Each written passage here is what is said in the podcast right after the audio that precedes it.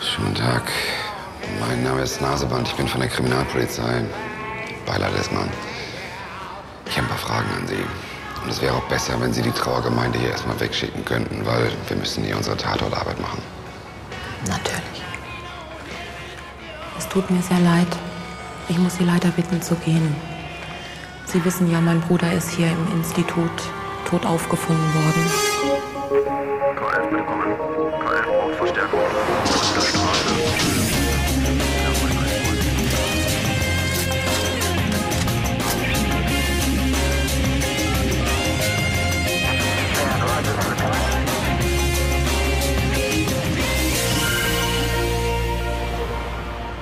Alexandra Rietz beginnt trotz starker Rückenschmerzen pünktlich ihre Tagschicht im K11. Hi Alex, Hi. das sind die Akten für den Staatsanwalt, die du wolltest. Ah, gut. Ups. Kannst du die mal aufheben? Mit dir denn los, der Rücken? Irgendwie habe ich mir was verrenkt oder einen Nerv eingeklemmt gestern. Es tut sau weh hier. Komm mal her. ich hast schau du mir denn das jetzt vor? mal an. So eine kleine Massage wirkt oft Wunder. Du weißt überhaupt nicht, wo du drücken musst, Max. Du Doch, kannst- doch. Oh, aua. Da, nee, das ist noch ein bisschen tiefer. Hier? Ja. Oh. Oh. Ja, da, Dollar. Oh. Oh. ein bisschen tiefer. Ist das? Ah, ja. Oh. Oh. Störe ich gerade? Ach, hallo. Vicky Gitaze. Ja, ich habe guten tierische Tag. Rückenschmerzen. Ah ja? Wahnsinn, ja. Aber Max, der macht sich gar nicht schlecht als Masseur. Danke. Rückenschmerzen. Was ist denn passiert? Wir machen noch mal einen Termin. Machen wir. Warum, was sagten Sie denn? Ich habe gestern... dachte nur vielleicht. Nee, nee, ich habe gestern meine Wohnung umdekoriert und mir irgendwie einen Hexenschuss geholt oder mir was verrenkt, irgendwie sowas. Ach so. Ja, eigentlich bin ich ja gekommen, um mir von Ihnen bis. Ah, ich gehe ich geh schon. Ah, Ich danke, weiß nicht, danke. dass Sie so schwer verletzt sind. Ja, K11 Kirkidaze. Herr Kekidaze, ich wollte eigentlich Frau Ried sprechen. Also die Frau Dietz ist momentan nicht so ganz abkömmlich. Ähm, Die wurde gerade von einem ihrer Kollegen äh, ähm, behandelt. Wie bitte? Nee, das wird sie Ihnen später erklären. Aber Herr Gras, Sie wollten eigentlich schon längst da sein. Wir haben einen Termin zusammen. Wo stecken Sie denn? Ja. Deswegen rufe ich auch an. Es gibt einen Toten, ironischerweise in einem Beerdigungsinstitut. Kollege Naseban und ich sind gerade dort eingetroffen. Und wissen Sie schon, was passiert ist? Nur, dass die Putzfrau die Leiche gefunden hat. Wo haben Sie den Toten denn gefunden? Ich wollte putzen im Präparierer und da lag er. Ja, Sie haben vorhin gesagt, der Tote ist der Herr Münker. Münker, ja? Ist das auch der Besitzer von diesem Beerdigungsinstitut? Ja, aber seine Schwester, die arbeitet auch hier. Die Frau Bräuner. Ah, und wo finde ich die? Sie ist da. Ach, die Dame mit dem Kostüm. Ja, gut, danke. Die Spurensicherung ist unterwegs. Und ja, der Doc ist gerade gekommen. Kommst du mit? Äh, geh schon mal vor. Ich wollte nur mit der Schwester des Toten reden. Und dann gucke ich erst mal, dass die ganzen Leute hier rausgehen. Okay. Schönen Tag. Mein Name ist Naseband. Ich bin von der Kriminalpolizei. Beileid Lessmann. Ich habe ein paar Fragen an Sie. Und es wäre auch besser, wenn Sie die Trauergemeinde hier erstmal wegschicken könnten, weil wir müssen hier unsere Tatortarbeit machen. Natürlich. Es tut mir sehr leid. Ich muss Sie leider bitten zu gehen. Das verstehe ich ja, aber was, was wird denn jetzt aus der Trauerfeier für meinen Mann? Ich verspreche Ihnen, wir werden den Sarg nicht schließen. Dann können Sie heute Nachmittag vor der Beerdigung in aller Ruhe Abschied von ihm nehmen. Ja, also möglicherweise verschiebt sich das etwas mit der Beerdigung, weil die Spurensicherung hier erst fertig werden muss. Ich bräuchte noch die Namen von allen Anwesenden hier.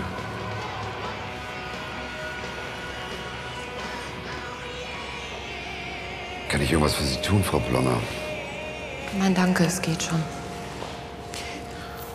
Ich kann das nur noch nicht glauben, dass mein Bruder tot ist. Wann haben Sie Ihren Bruder denn zuletzt lebend gesehen? Gestern Nachmittag, als er den Toten hergerichtet hat. Haben Sie eine Vorstellung, was in diesem Präparierraum passiert sein könnte?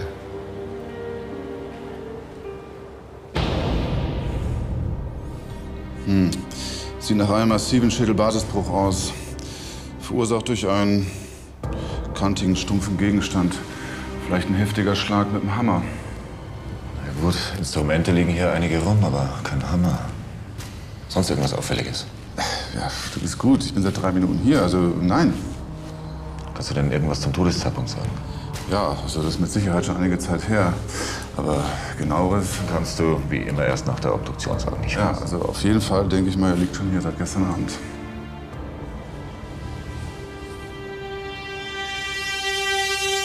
Was haben Sie denn gestern gemacht, nachdem Sie hier das Institut verlassen haben? Ich war auf der Geburtstagsfeier meiner Freundin. Ich bin so gegen zwölf nach Hause. Mein Mann, Kurt Plonner.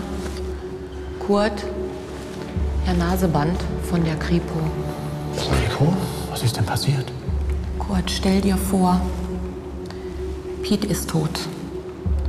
Die Putzfrau hat ihn heute Morgen im Präparierraum gefunden. Was, aber wie das denn? Hat er einen Unfall? Ja, das wissen wir alles noch nicht so richtig. Sie arbeiten auch hierher. Ich präpariere die Leichen.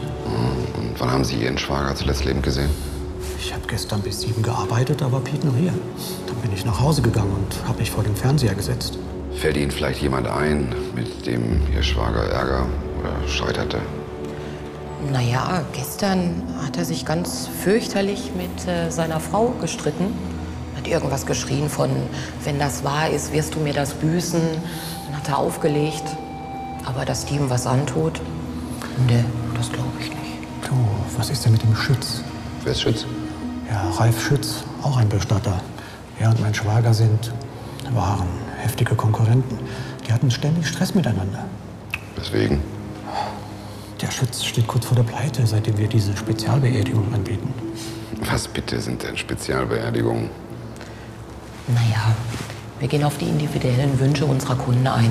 Wie zum Beispiel die Rocker, die wollten eine Dia-Show und äh, extra Musik, Motorradeskorte, sowas halt. Und unser Konkurrent Schütz konnte da nicht mithalten. Der hat meinen Schwager sogar schon massiv bedroht. So schnell kann's gehen.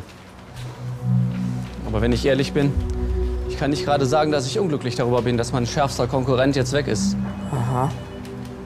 Ach, er war ein arrogantes Stück. Was Nidder in seinem Beerdigungsinstitut veranstaltet hat, war unter aller Würde. Warum? Was meinen Sie denn? Er hat keinen Respekt vor dem Tod. Bestattungen mit Luftballons und Girlanden. Fehlte nur noch, dass er demnächst Happy Hour Beerdigungen anbietet. Aber seine Schwester ist ja zum Glück ganz anders. Also den Toten konnten Sie nicht besonders gut leiden. Wo waren Sie denn gestern Abend? Wieso? Na nur so. Als Konkurrent hätten Sie doch ein Motiv für die Tat. Das ist ja lächerlich. Wo waren Sie jetzt? Das ist eine ganz berechtigte Frage. Was haben Sie gestern Abend gemacht? Na was schon. Ich habe mal wieder meine Bücher geprüft. Allein, wie jeden Abend. Okay. Gut, dann müssen Sie jetzt nur noch mal kurz mitkommen. Ich brauche noch Ihre Fingerabdrücke und eine Speichelprobe. Dann sind wir fertig.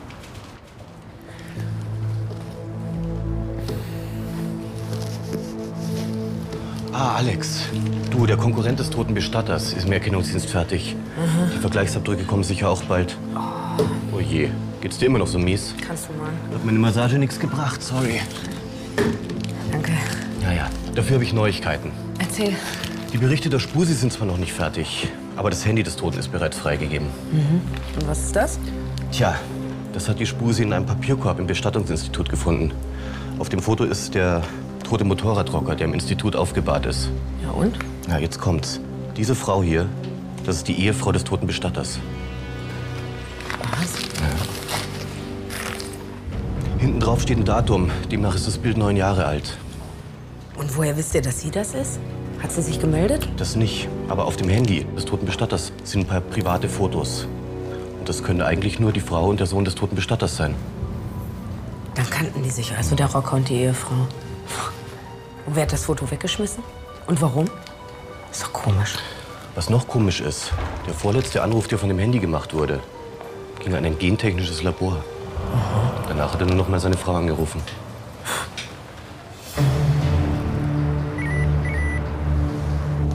Hi Alex. Ja, Michael, wisst ihr mittlerweile, wo sich die Ehefrau des toten Bestatters aufhält? Nee, aber eine Nachbarin hat uns erzählt, dass sie heute Morgen zusammen mit ihrem Sohn und gepackten Koffern ganz eilig das Haus verlassen hat. Ich habe auch Neuigkeiten für euch. Und zwar erstens, der tote Bestatter hatte einen Vaterschaftstest machen lassen. Und zweitens, es gibt eine Verbindung zu dem toten Rocker. Ja, was für ein Zusammenhang denn? Die Spurensicherung hat ein Foto gefunden und auf diesem Foto ist der Rocker zu sehen mit der Ehefrau des toten Bestatters. Das Foto ist neun Jahre alt und der Sohn ist acht Jahre alt und der hat genauso rote Haare wie der Rocker. Na, was ein Zufall. Sag mal, dieser Bestatter, der sollte doch für den Rocker so eine Fotoshow machen, ne? Ja, genau. Und die Ehefrau des Rockers hatte ihm deshalb eine ganze Kiste voll mit alten Fotos gebracht. Ja, was ist denn, wenn da genau dieses Foto dabei war und der Bestatter hat das gesehen? Vielleicht noch mit Datum drauf. Dann hat er eins und eins zusammengezählt und sich gefragt, ob sein Sohn überhaupt von ihm ist. Ja, deswegen auch der Vaterschaftstest.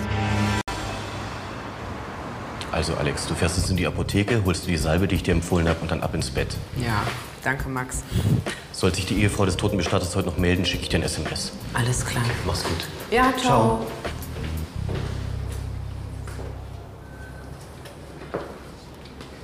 Ähm, Entschuldigung, können Sie mir weiterhelfen? Angeblich sucht mich die Polizei. Mein Name ist Lydia Münker. Ach so, Sie sind die Frau des Bestatters. Ja, richtig. Meine Schwägerin hat mir erzählt, was, was passiert ist. Kommen Sie. Wann haben Sie Ihren Mann denn das letzte Mal gesehen? Es war gestern Vormittag.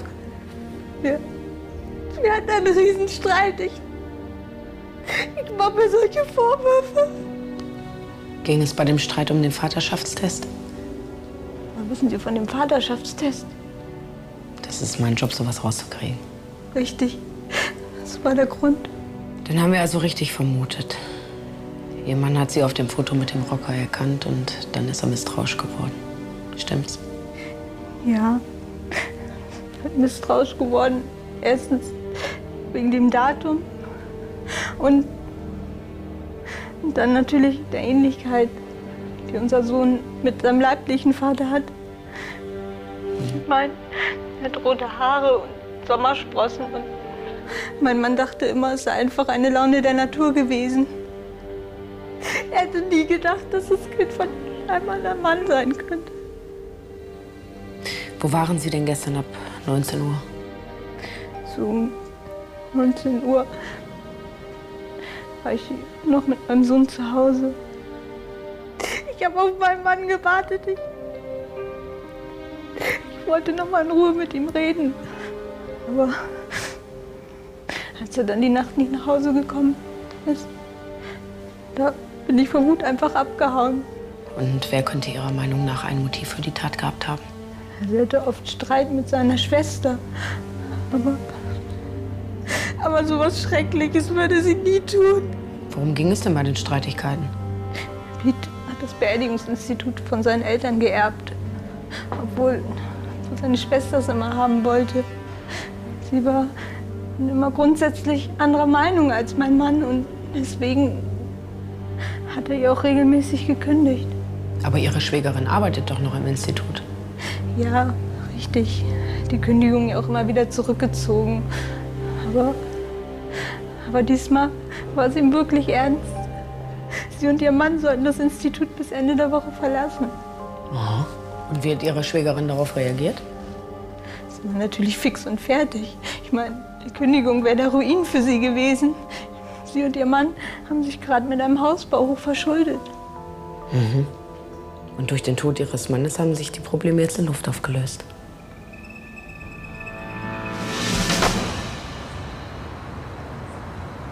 Wir möchten ganz gerne mit Ihrer Frau sprechen.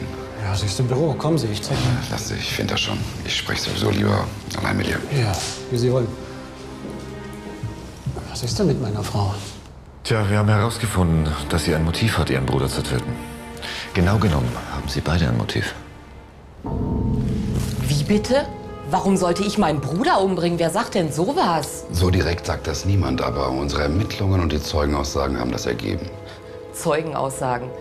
Da kann doch nur meine Schwägerin dahinter stecken. Nur weil mich diese Ziege nicht leiden kann, muss ich ständig hetzen. Sie haben auch ein Motiv und das haben Sie uns bisher verschwiegen. Was?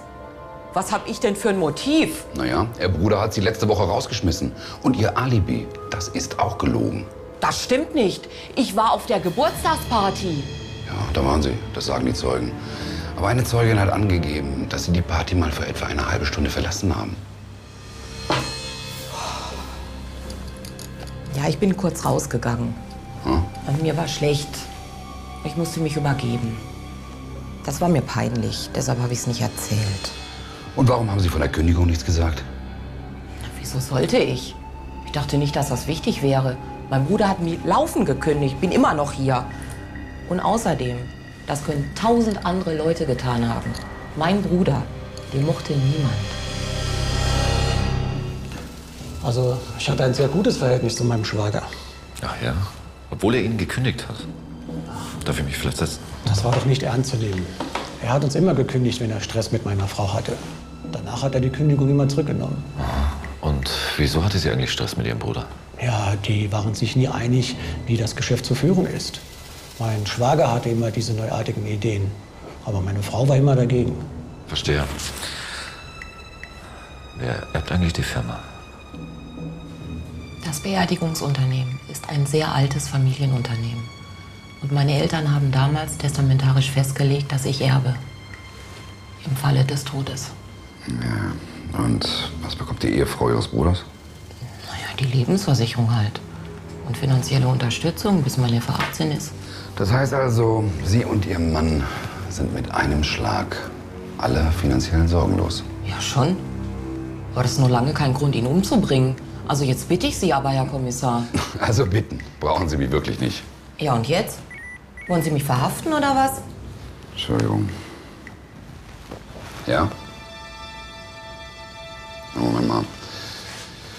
Bitte bleiben Sie kurz hier, ich komme wieder, ja? Alex, was gibt's? Mir liegt jetzt der endgültige Spurensicherungsbericht vor. Die Tatwaffe wurde nicht gefunden, aber weißt du was?